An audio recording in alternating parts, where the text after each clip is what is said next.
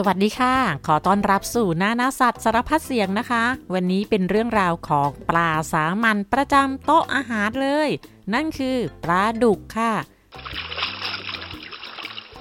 ปลาดุกนั้นเป็นปลาพื้นเมือง ปลาดั้งเดิมของไทยค่ะ แต่ทุกวันนี้กลายเป็นปลาที่ห้ามซื้อมาปล่อยลงแม่น้ำลำคลอง หรือว่าแหล่งน้ำตามธรรมชาติอย่างเด็ดขาดนะคะ เกิดอะไรขึ้นทำไมถึงเป็นอย่างนั้นไปได้ และนี่ไม่ใช่ปลายอดนิยมเฉพาะคนไทยเท่านั้น แต่เป็นปลาที่คนทั่วทั้งโลกชอบกินด้วยละค่ะ วันนี้มาฟังเรื่องราวของปลาดุกได้ ในน้าหน้าสัตว์สารพัดเสียงค่ะ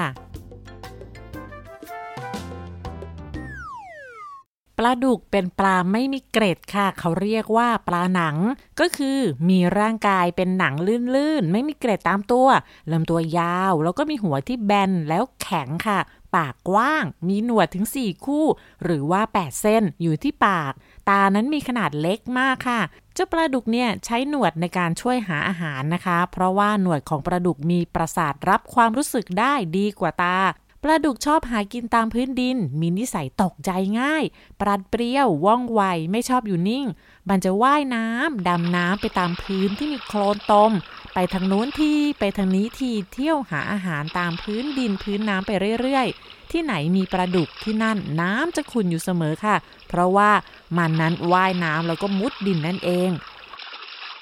ความสามารถของปลาดุกที่พิเศษกว่าปลาอื่นๆ นั่นก็คือ มันสามารถอยู่บนบกได้นานกว่าปลาอื่นๆนะคะ แล้วก็ยังอาศัยอยู่ในดิน โคลน เลนได้นานด้วยค่ะ เพราะว่ามันมีอวัยวะพิเศษช่วยในการหายใจ และปลาดุกของไทยเรานะคะ ก็ยังมีความสามารถพิเศษเนื้อปลาดุกอื่น ๆ ที่ใดในโลกนั่นก็คือ มันเดินได้ค่ะ การเดินของปลาดุกเนี่ยไม่ได้ใช้ตีนเดินนะคะ แต่ว่ามันใช้ครีบหน้าแล้วก็หาง คลานดุบดุบดุบแทกตัวไปตามพื้นค่ะ แล้วก็ไม่ได้ออกมาเดินเล่นเที่ยวไปที่นู่นเที่ยวไปที่นี่ค่ะ มันจะเดินก็ต่อเมื่อมีความจำเป็นต้องเดินทางผ่านแหล่งน้ำจากแอ่งหนึ่งไปยังอีกแอ่งหนึ่ง ก็เลยต้องใช้ครีบทั้งสอง ช่วยพยุงตัวไปคล้ายกับการเดินในระยะสั้นๆ แบบสบายๆ ค่ะปลาดุกเป็นปลากินเนื้อ เมื่อตัวโตเต็มที่แล้ว มันก็กินปลาอื่นที่ตัวเล็กกว่าเป็นอาหาร รวมทั้งยังกินซากสัตว์ได้อีกด้วยนะคะ ปลาดุกในเมืองไทยนั้นนะคะ ก็มีอยู่หลายชนิดค่ะ ขอเริ่มจากปลาดุกตัวนี้ค่ะ นั่นก็คือปลาดุกลำพันธ์เชื่อว่าหลายคนไม่เคยได้ยินมาก่อน ป้าแวนด้าก็เพิ่งเคยได้ยินนี่แหละค่ะ เป็นปลาดุกที่ตัวเล็กที่สุดในบรรดาปลาดุกทั้งหมดในเมืองไทยค่ะ มีคนที่เคยกินเขาบอกว่าเนื้อของมันอร่อยด้วย ตัวมันจะสีคล้ำน้ำตาลแดงค่ะ แล้วก็มีจุดสีขาวเป็นแนวตั้งตลอดลำตัว ด้านท้องจะมีสีอ่อนกว่าตัว มีความยาวขนาดประมาณ 30เซนติเมตรขนาดใหญ่สุดที่เคยพบเนี่ยก็คือ 60เซนติเมตรค่ะ เจ้าปลาดุกลำพันธ์ไม่ได้อยู่ตามแหล่งน้ำทั่วไปนะคะ มันจะอยู่ตามป่าพรุ ป่าพรุก็คือ ป่าที่มีน้ำขังตลอดทั้งปี สีน้ำในป่าพรุเนี่ยจะไม่ใสแจ๋วนะคะ แต่ว่าจะเป็นน้ำสีน้ำตาล คล้ายๆกับน้ำชา ซึ่งก็มาจากสีของกิ่งไม้ใบไม้ที่ร่วงหล่นทับถมกันแล้วน้ำในป่าพรุนะคะ จะมีฤทธิ์เป็นกรดอ่อนๆด้วยค่ะ ปลาน้อยชนิดที่จะอยู่ได้ในน้ำแบบนี้ และหนึ่งในปลาที่สามารถอยู่ในน้ำนี้ได้ก็คือ ปลาดุกลำพันนี่แหละค่ะ แล้วก็ยังพบปลาดุกลำพันแถวแถวลำธารที่ป่าดิบชื้นด้วย พบเฉพาะในภาคใต้และภาคตะวันออกเท่านั้นนะคะ มีชื่อเรียกในภาษาท้องถิ่นว่าปลามัด และทุกวันนี้นะคะปลาดุกลำพันในธรรมชาติมีน้อยลงแล้ว แล้วก็หายากขึ้นทุกทีค่ะ และต่อไปก็คือ ปลาดุกด้าน มีตัวสีเข้มค่อนข้างคล้ำนะคะ ส่วนหัวก็ค่อนข้างแหลม และส่วนปลายของกระดูกท้ายทอยของเจ้าปลาดุกด้านเนี่ยจะแหลมแล้วก็ยาวค่ะ อาศัยอยู่ตามคู่คลองหนองบึง แล้วก็เป็นปลาที่นิยมเลี้ยงกันด้วยค่ะ เพราะว่ามันเลี้ยงง่ายโตเร็ว มีเนื้อสีขาวแล้วก็ไขมันน้อยค่ะ เนื้อปลาดุกด้านเนี่ยจะค่อนข้างแข็งกว่าปลาดุกอื่น ๆนะคะนอกจากนั้นยังมีปลาดุกทะเล อยู่แถวๆชายฝั่งหรือว่าป่าชายเลนริมทะเลค่ะ มันจะขุดรูอยู่ในเลนนุ่มๆ หัวจะโตกว่าลำตัวป้าแวนด้าเคยเห็นเขาจับปลาดุกทะเลที่จังหวัดเพชรบุรีนะคะ เขาจะลงไปในน้ำที่ลึกประมาณคอค่ะ แล้วก็ใช้เท้าคลำคลำคลำคลำหารูของเจ้าปลาดุก จากนั้นก็ดำลงไปจับค่ะ ซึ่งการจับปลาดุกทะเลนั้นนะคะ ใครที่ไม่มีประสบการณ์ หรือไม่รู้วิธีจับแล้วก็ห้ามไปจับเด็ดขาดเลยค่ะ เพราะว่าอันตรายค่ะ อาจจะไปจับโดนเอาเงี้ยงปลาเงี้ยงปลาก็คือกระดูกแข็งที่อยู่ตรงครีบหลังแล้วก็ครีบด้านข้างค่ะ ซึ่งสามารถแทงทะลุเข้าไปในเนื้อได้นะคะ ใครที่โดนเข้าไปเนี่ยจะเจ็บปวดมาก จริงๆ แล้วปลาดุกทุกชนิดมีเงี้ยง หรือว่ากระดูกแหลมที่ครีบค่ะ แต่เจ้าดุกทะเลนั้นจะมีเยอะกว่าใครค่ะ คราวนี้ก็มาถึงเจ้าปลาดุกยอดนิยมของคนไทยกันแล้ว นั่นคือปลาดุกอุยบางคนก็เรียกว่าปลาดุกนา และที่ภาคใต้นะคะ เขาก็เรียกว่าปลาดุกเนื้ออ่อน เจ้าปลาดุกอุยเนี่ยเป็นปลาพื้นบ้านของไทย สีผิวค่อนข้างเหลือง ส่วนปลายของกระดูกท้ายทอยจะป้านแล้วก็สั้น มีจุดตามลำตัวและบริเวณด้านข้างอย่างเห็นได้ชัดค่ะ เนื้อจะออกสีเหลืองๆ แล้วก็เนื้อนุ่ม มันหวานอร่อย คนชอบกินที่สุดเลยละค่ะ ก็เลยเป็นปลาที่เขาเลี้ยงไว้ในบ่อเพื่อขายนะคะ แต่ว่าจ้าปลาดุกอุยเนี่ยมันโตช้า คนเลี้ยงปลาเขาก็เลยคิดว่า เอ๊จะทำยังไงดีนะ ที่จะให้มันโตเร็วๆ แล้วก็ตัวใหญ่ๆ จะได้ขายดีๆ ค่ะ และนี่ก็คือที่มาของปลาดุกลูกครึ่งที่มีชื่อว่าบิ๊กอุย เจ้าบิ๊กอุยเนี่ยก็มาจากความคิดที่ว่าจะทำอย่างไรให้ปลาดุกอุยมีตัวโตขึ้น เขาก็เลยนำปลาดุกต่างชาติ เช่น ปลาดุกรัสเซีย ปลาดุกแอฟริกา ซึ่งเป็นปลาตัวใหญ่กินเก่ง กินไม่เลือก อดทน แข็งแรง แต่ว่าเจ้าปลาดุกต่างชาติเนี่ยมันจะมีเนื้อสีขาวไม่อร่อยนะคะ ที่นำปลาดุกต่างชาติมานั้นไม่ได้นำมากินค่ะ แต่ว่าพาเดินทางเข้ามาในเมืองไทยเพื่อมาจับคู่กับปลาดุกอุยบ้านเราค่ะ การจับคู่นะคะก็จะให้พ่อปลาดุกต่างชาติ คู่กับแม่ปลาดุกของไทย เพื่อให้มีลูกเกิดมาเป็นลูกครึ่ง ชื่อว่าบิ๊กอุยเจ้าบิ๊กอุยจะมีเนื้อนุ่ม หวานอร่อยเหมือนแม่ แต่ตัวใหญ่โตเร็ว อดทน แข็งแรง แล้วก็กินเก่งเหมือนพ่อค่ะ และปัจจุบันนี้นะคะ ปลาดุกบิ๊กอุยเป็นที่นิยมเลี้ยงกันมากมาย เรียกว่าปลาดุกส่วนใหญ่ที่กินกันทุกวันนี้ เป็นปลาดุกบิ๊กอุยค่ะ เพราะว่ามันเลี้ยงง่าย โตเร็ว แข็งแรง ไม่ค่อยเจ็บป่วย อดทนกับน้ำและอากาศที่เปลี่ยนแปลงได้เป็นอย่างดี รสชาติก็ดี ราคาก็ไม่แพงค่ะ และเจ้าบิ๊กอุยนะคะ ก็เป็นที่มาของปัญหาระดับชาติเลย ปัญหานั้นจะไม่เกิดขึ้น ถ้าการเลี้ยงปลาดุกบิ๊กอุยนั้นอยู่ในบ่อปลา ขายปลาในตลาด คนซื้อปลาก็ซื้อไปกินตามปกติ แต่ปัญหาเกิดเพราะว่ามีคนที่ไปซื้อเจ้าปลาดุกบิ๊กอุยตัวเป็นๆในตลาด แล้วก็ไปปล่อยลงแหล่งน้ำในธรรมชาติค่ะ เพราะอยากจะทำบุญช่วยชีวิตสัตว์ บางคนก็สงสัยว่าการปล่อยปลาดุกลงในแหล่งน้ำธรรมชาติจะสร้างปัญหาระดับชาติได้อย่างไร นี่เป็นการทำบุญช่วยชีวิตสัตว์ตั้งหากล่ะ การทำบุญช่วยชีวิตสัตว์ถูกต้องนะคะ เป็นการช่วยชีวิตปลาดุกบิ๊กอุย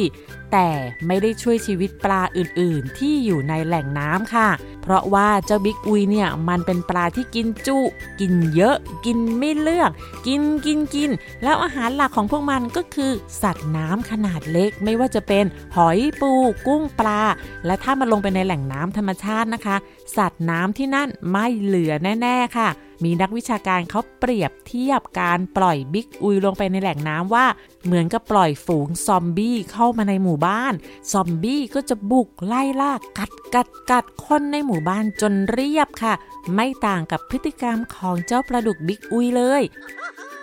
นั่นก็ทำให้สัตว์น้ำที่เป็นสัตว์ดั้งเดิมของไทยนั้น ลดลงอย่างรวดเร็วจนอาจจะสูญพันธุ์ได้ค่ะและสิ่งนี้นี่แหละที่เป็นปัญหาระดับชาติ เพราะฉะนั้นนะคะ ถ้าอยากทำบุญมีวิธีการทำบุญอื่น ๆ อีกมากมายนะคะ ก่อนที่จะปล่อยปลาต้องหาข้อมูลเยอะ ๆ ไม่เช่นนั้น บุญก็ไม่ได้ แถมยังเป็นการทำบาปให้กับสัตว์เพิ่มขึ้นอีกด้วยค่ะ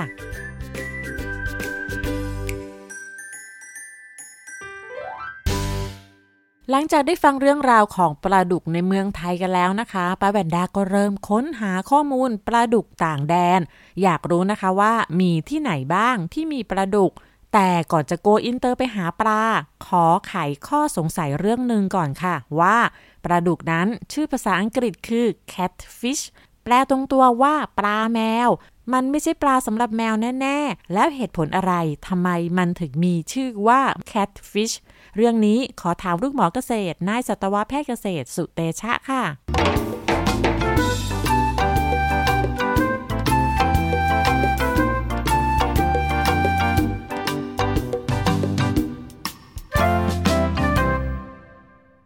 เรื่องนี้เนี่ยก็ต้องย้อนกลับไปเป็นร้อยปีเลยนะครับ คือตั้งแต่สมัยชาวต่างชาติเขาเข้ามาในทวีปเอเชียใหม่ๆ เมื่อก่อนนู้นเลยนะครับ แล้วก็เพิ่งจะเริ่มมีการจำแนกสายพันธุ์สัตว์ สายพันธุ์พืชนะครับ ซึ่งปลาก็เป็นหนึ่งในนั้น ในต่างประเทศเขาก็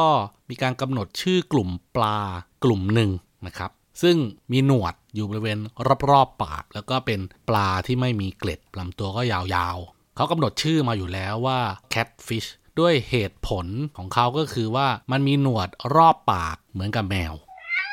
โดยจะมีที่ริมฝีปากบนมากกว่าริมฝีปากล่าง มันก็เป็นชื่อเรียกภาษาถิ่นในภาษาอังกฤษนะครับ ทีนี้พอคำว่า catfish มันถูกกำหนดมาใช้เรียกกลุ่มปลาหน้าตาเหมือนกันแบบนี้เนี่ยในต่างประเทศเรียบร้อยแล้ว เพราะฉะนั้นพอชาวต่างชาติเนี่ยเดินทางไป ในทวีปใดต่อจากนั้นนะครับ อย่างเช่น ทวีปอเมริกา ทวีปแอฟริกา หรือทวีปเอเชีย เมื่อเจอปลาหน้าตาคล้ายกันนะครับ ก็คือเป็นปลาตัวยาวๆ หัวโต หางเล็ก ไม่มีเกล็ด แล้วก็มีหนวดบริเวณรอบๆ ปาก จะเป็นปลาน้ำจืดหรือปลาน้ำเค็มก็ได้ เขาก็มักจะเรียกปลาในกลุ่มนี้ว่า catfish ทั้งหมดนะครับ แล้วก็ทีนี้มันก็จะค่อยๆ แยกไปว่า catfish ชนิดใด พบในน้ำจืด พบในน้ำเค็ม พบในแม่น้ำอเมซอน พบในแม่น้ำเจ้าพยา ในแม่น้ำโขง ในแม่น้ำนาย หรือว่าในแม่น้ำสินธุ ของประเทศอินเดียนะครับ แล้วก็ลักษณะของหนวดปลาเนี่ยเขาเห็นว่าแมวเนี่ยมันมีหนวดอยู่รอบๆริมฝีปากบน แล้วก็ใช้หนวดเนี้ยในการสัมผัสค้นหาอาหารกินในช่วงที่แสงมืด หรือว่าตาอาจจะมองเห็นไม่ชัด ซึ่งปลาในกลุ่ม catfish หรือว่ากลุ่มปลาดุกก็ใช้หนวดในหน้าที่นี้เช่นกัน ปลากลุ่มปลาดุกเนี่ยมันเป็นปลาที่หากินบริเวณท้องของลำน้ำนะครับ หรือว่าพื้นของลำน้ำไม่ว่าจะเป็นท้องแม่น้ำพื้นคลองอยู่ในที่มืดๆนะครับ มันก็เลยต้องเพิ่มพื้นที่สัมผัส เพื่อพอมันสายหนวดไปเจอเหยื่อที่ไหน มันก็จะได้จับกินทันที แต่ว่ามันก็มีความหลากหลายของชนิดปลานะครับ เพราะว่ามันก็มีปลาแคทฟิชอีกหลายชนิด มันก็จะพัฒนาทั้งหนวดทั้งครีบให้ยาวๆ เพื่อเวลามันว่ายอยู่ในท้องน้ำเนี่ย เกิดมีเหยื่อผ่านเข้ามา ใกล้ ๆ มันบริเวณไหน มันก็จะรับรู้ได้ แล้วมันก็จะพุ่งเข้าไปกิน ส่วนคำว่าปลาดุกก็เป็นภาษาถิ่นของประเทศไทยที่เราเรียกปลาในกลุ่มนี้มาเป็นร้อยปีแล้วนะครับ ไม่ว่าจะอยู่ในน้ำจืด หรืออยู่ในน้ำเค็มก็ตาม ปลาหน้าตาแบบเดียวกันเนี่ย เราจะเรียกว่าปลาดุกทั้งหมดนะครับ ทีนี้มันก็จะมี ปลาหน้าตาเหมือนกันเนี่ย แต่ว่ามันใช้ชื่ออื่น ยกตัวอย่างเช่น ปลาขยงในแม่น้ำเจ้าพระยามีเยอะนะครับ ก็จะเป็นกลุ่มปลาแคทฟิตตัวเล็กๆหน่อย แล้วในประเทศไทยเนี่ย ตรงบริเวณแม่น้ำโขงก็จะมี กลุ่มปลา catfish ที่มีขนาดใหญ่ที่สุดในโลกนะครับ ภาษาถิ่นเราก็เรียกว่าปลาบึก หนวดบริเวณปากเนี่ย มันอาจจะไม่ได้มีมากและก็ยาวเหมือนกับปลา catfish ชนิดอื่นๆ แต่ว่าหน้าตา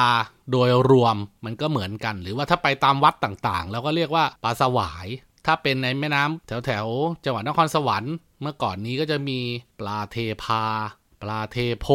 ซึ่งมันก็เป็นชื่อเรียกภาษาถิ่นของปลาชนิดนั้นๆ ที่อยู่ในกลุ่มเดียวกันหมดนะครับ รวมถึงปลาสวยงาม ที่เขาเรียกว่าปลาก้างพระร่วงนะครับ หรือภาษาอังกฤษเนี่ยเขาเรียกว่า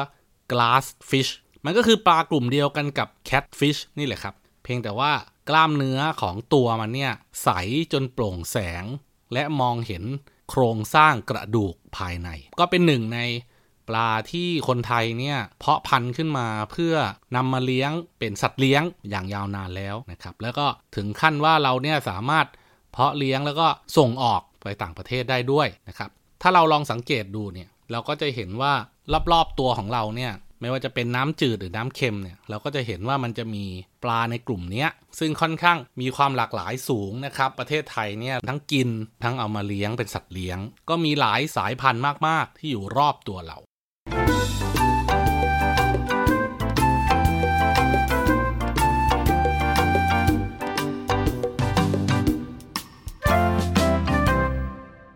เจ้าแคทฟิชเนี่ยพบได้เกือบทุกทวีปเลยนะคะ ยกเว้นทวีปแอนตาร์กติกาที่อยู่ขั้วโลกใต้อันแสนจะหนาวเย็น แล้วก็มีมากมายหลายสายพันธุ์ด้วยค่ะ ในเมืองไทยเรานั้นมองว่าปลาดุกเป็นอาหารแสนอร่อย แต่ในต่างประเทศบางประเทศนั้นมีเรื่องเล่าน่ากลัวเกี่ยวกับปลาดุกด้วย เช่น เรื่องปีศาจปลาดุก บางที่ก็มีข่าวลือว่ามีปลาดุกกินคนเกิดขึ้น เขาเล่าว่ามีเด็กตกลงไปในน้ำแล้วเจ้าปลาดุกยักษ์ก็ว่ายเข้ามางาบเด็ก แล้วก็กลืนลงไปต่อหน้าต่อตาพ่อแม่ แล้วก็มีบางที่นะคะ เขาเล่าว่ามีรถคันหนึ่งขับมา แล้วก็ตกจากสะพานลงไปในแม่น้ำปรากฏว่า มีปลาดุกยักษ์ว่ายเข้ามา แล้วก็มากินคนที่อยู่ในรถคันที่ตกลงไปในน้ำค่ะ ทั้งหมดนั่นคือเรื่องเล่าที่เล่าต่อๆกันมา เราก็ไม่รู้นะคะว่าจริงหรือว่าไม่จริงค่ะสำหรับเรื่องจริงเกี่ยวกับปลาดุกนั้นก็คือ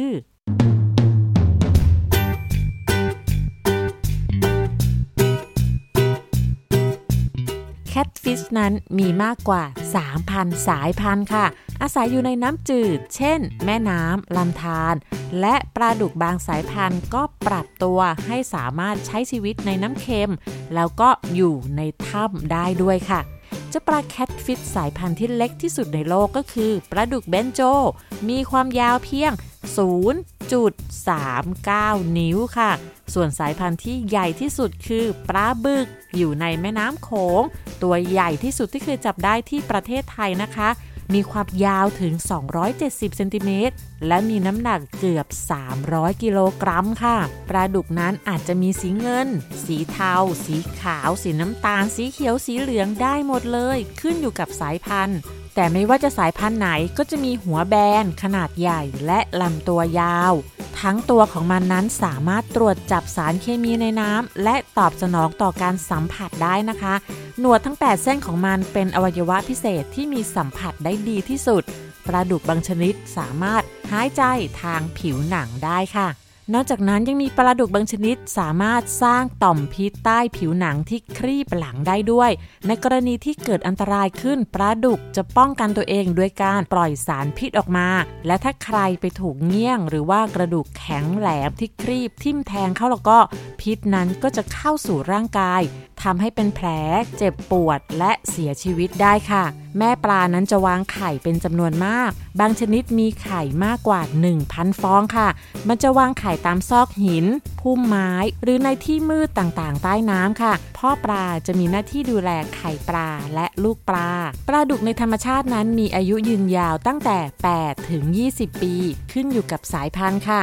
และมันก็เป็นปลาที่มีคนนิยมเลี้ยงกันมากทั่วโลกนะคะ เมื่อหลายสิบปีมาแล้วเนี่ย ประเทศไทยเคยเป็นประเทศที่เลี้ยงปลาดุกมากที่สุดในโลกด้วย แต่ทุกวันนี้นะคะก็มีประเทศอื่น ๆ ที่เลี้ยงปลาดุกมากกว่าประเทศไทยค่ะ เช่น ประเทศอินโดนีเซีย เวียดนาม 2 ประเทศนี้นะคะ เลี้ยงกันเยอะมาก ในทวีปแอฟริกานั้นก็มีประเทศไนจีเรีย ที่เลี้ยงปลาดุกแอฟริกามากที่สุดค่ะ ที่สหรัฐอเมริกาก็เลี้ยงปลาดุกกันมากมายด้วย เมื่อ 40 ปีที่แล้วนะคะ ประเทศสหรัฐอเมริกานั้นเคยเลี้ยงปลาดุกมากที่สุดในโลก โดยเฉพาะที่รัฐมิสซิสซิปปีค่ะ เคยได้ชื่อว่าเป็นเมืองหลวงของปลาดุกโลก ที่เมืองเบลโซนีรัฐมิสซิสซิปปีนะคะ ที่นี่มีบ่อเลี้ยงปลาดุกขนาดใหญ่มากมาย แล้วก็มีรูปปั้นปลาดุกตั้งอยู่หน้าศาลากลางของเมืองด้วยล่ะค่ะ นอกจากนั้นนะคะ ทุกทุกปีจะมีการจัดเทศกาลปลาดุกค่ะ ในงานก็จะมีประกวด Miss Catfish นะคะ แล้วก็มีการประกวดการกินปลาดุกอีกด้วยค่ะ เจ้าปลาตัวยาว หัวแบน ปากกว้าง มีหนวดยาวๆนี้นะคะ มันเป็นอาหารโปรตีนสำหรับคนทั่วโลกที่ราคาไม่แพง มีรสชาติดี ใครๆก็กินได้ค่ะ ความต้องการปลาดุกก็เลยมีมากขึ้นเรื่อยๆ จนมีการผสมพันธุ์ปลาดุกข้ามสายพันธุ์กันไปมา จนได้ปลาดุกพันธุ์ใหม่ๆ เกิดขึ้นมากมาย ทั้งนี้ก็เพื่อตอบสนองความต้องการของมนุษย์ค่ะ สายพันธุ์ที่สร้างมาใหม่เหล่านี้ต้องเติบโต ใช้ชีวิตในบ่อเลี้ยงปลาเท่านั้น ห้ามปล่อยลงแหล่งน้ำธรรมชาติอย่างเด็ดขาดเลยนะคะ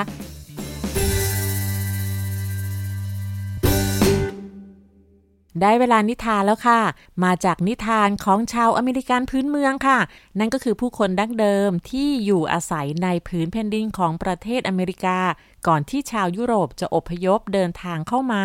แล้วก็ยึดดินแดนเหล่านั้นเป็นของตัวเองค่ะ เป็นนิทานของชาวซู ซึ่งเป็นชนชาติแรกในอเมริกาเหนือค่ะ และนิทานก็มีชื่อเรื่องว่าปลาดุกมีหัวแบนได้อย่างไร ครั้งหนึ่งนานมาแล้ว เมื่อครั้งที่ยังไม่มีมนุษย์อยู่บนโลก ในบึงน้ำกว้างปลาดุกฟูงใหญ่อาศัยอยู่ที่บึงนั้น วันหนึ่ง หัวหน้าปลาดุกก็เรียกทุกตัวมารวมกัน แล้วก็พูดว่า ฉันเบื่อที่จะกินอาหารในบึงนี้เหลือเกินแล้ว มีแต่ปลาตัวเล็ก กุ้งฝอย สาหร่ายตะไคร่น้ำ จากนี้ต่อไป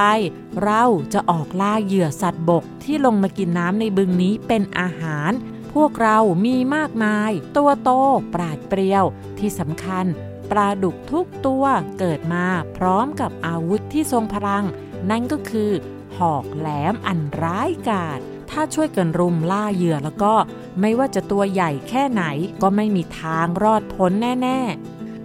ใช่แล้วหอกแหลมที่หัวหน้าปลาดุกกล่าวถึงก็คือ เงี้ยงหรือกระดูกแข็ง แหลมที่ยาวออกมาตรงครีบนั่นเอง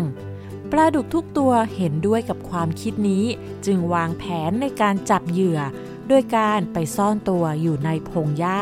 และดงต้นไม้น้ำที่แน่นทึบเพื่อรอเหยื่อ และไม่นานกวางมูสตัวใหญ่ก็เดินทางมาที่บึงน้ำมันอ้อยอิงเลาะเล็มกินหญ้าริมตลิ่งอยู่พักหนึ่ง ฝูงปลาดุกที่ซ่อนตัวในดงไม้และพงหญ้าในน้ำนั้น ต่างจ้องมองกวางมูส นี่คือเหยื่อตัวแรก พวกมันรอให้กวางมูสเดินลงมาในน้ำด้วยความตื่นเต้น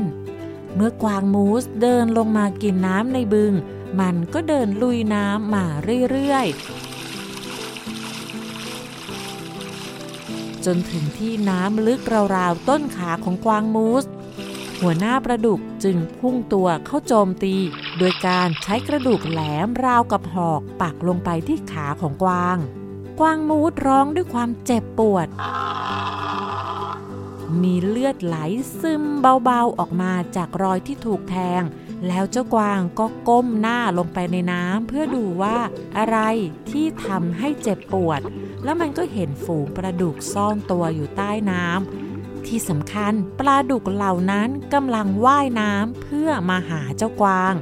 กวางมูสจึงยกขาขึ้น และกระทืบตีนอันใหญ่โตลงไปในน้ำเพื่อป้องกันตัว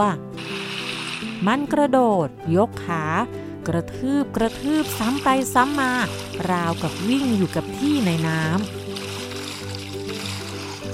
ฝูงปลาดุกต่างก็พุ่งตัวเอากระดูกแหลมที่ครีบทิ่มแทงกวางมูส กวางมูสก็ยกขาหนีแล้วก็เหยียบลงไปที่ปลาดุกเหล่านั้น ภาพที่เห็นคือการต่อสู้ระหว่างกวางยักษ์ใหญ่ กับฝูงปลาดุกปราดเปรี้ยว ต่างฝ่ายต่างก็ไม่ยอมถอย จนกระทั่งน้ำในบึง ขุ่นข้นเต็มไปด้วยดินโคลน การต่อสู้สงบลงเมื่อกวางมูสเดินขึ้นฝั่ง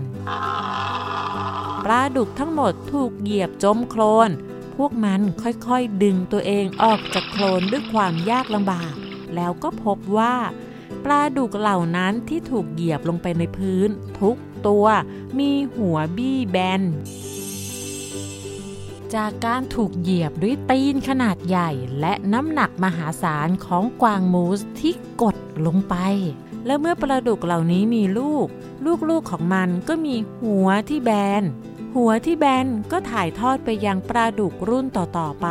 ด้วยเหตุนี้ปลาดุกจึงมีหัวแบน และใช้ชีวิตใต้น้ำติดอยู่กับพื้นดินจนทุกวันนี้ และทั้งหมดนั้นก็คือเรื่องราวของปลาดุกค่ะ แล้วพบกันใหม่ในครั้งหน้านะคะ วันนี้สวัสดีค่ะ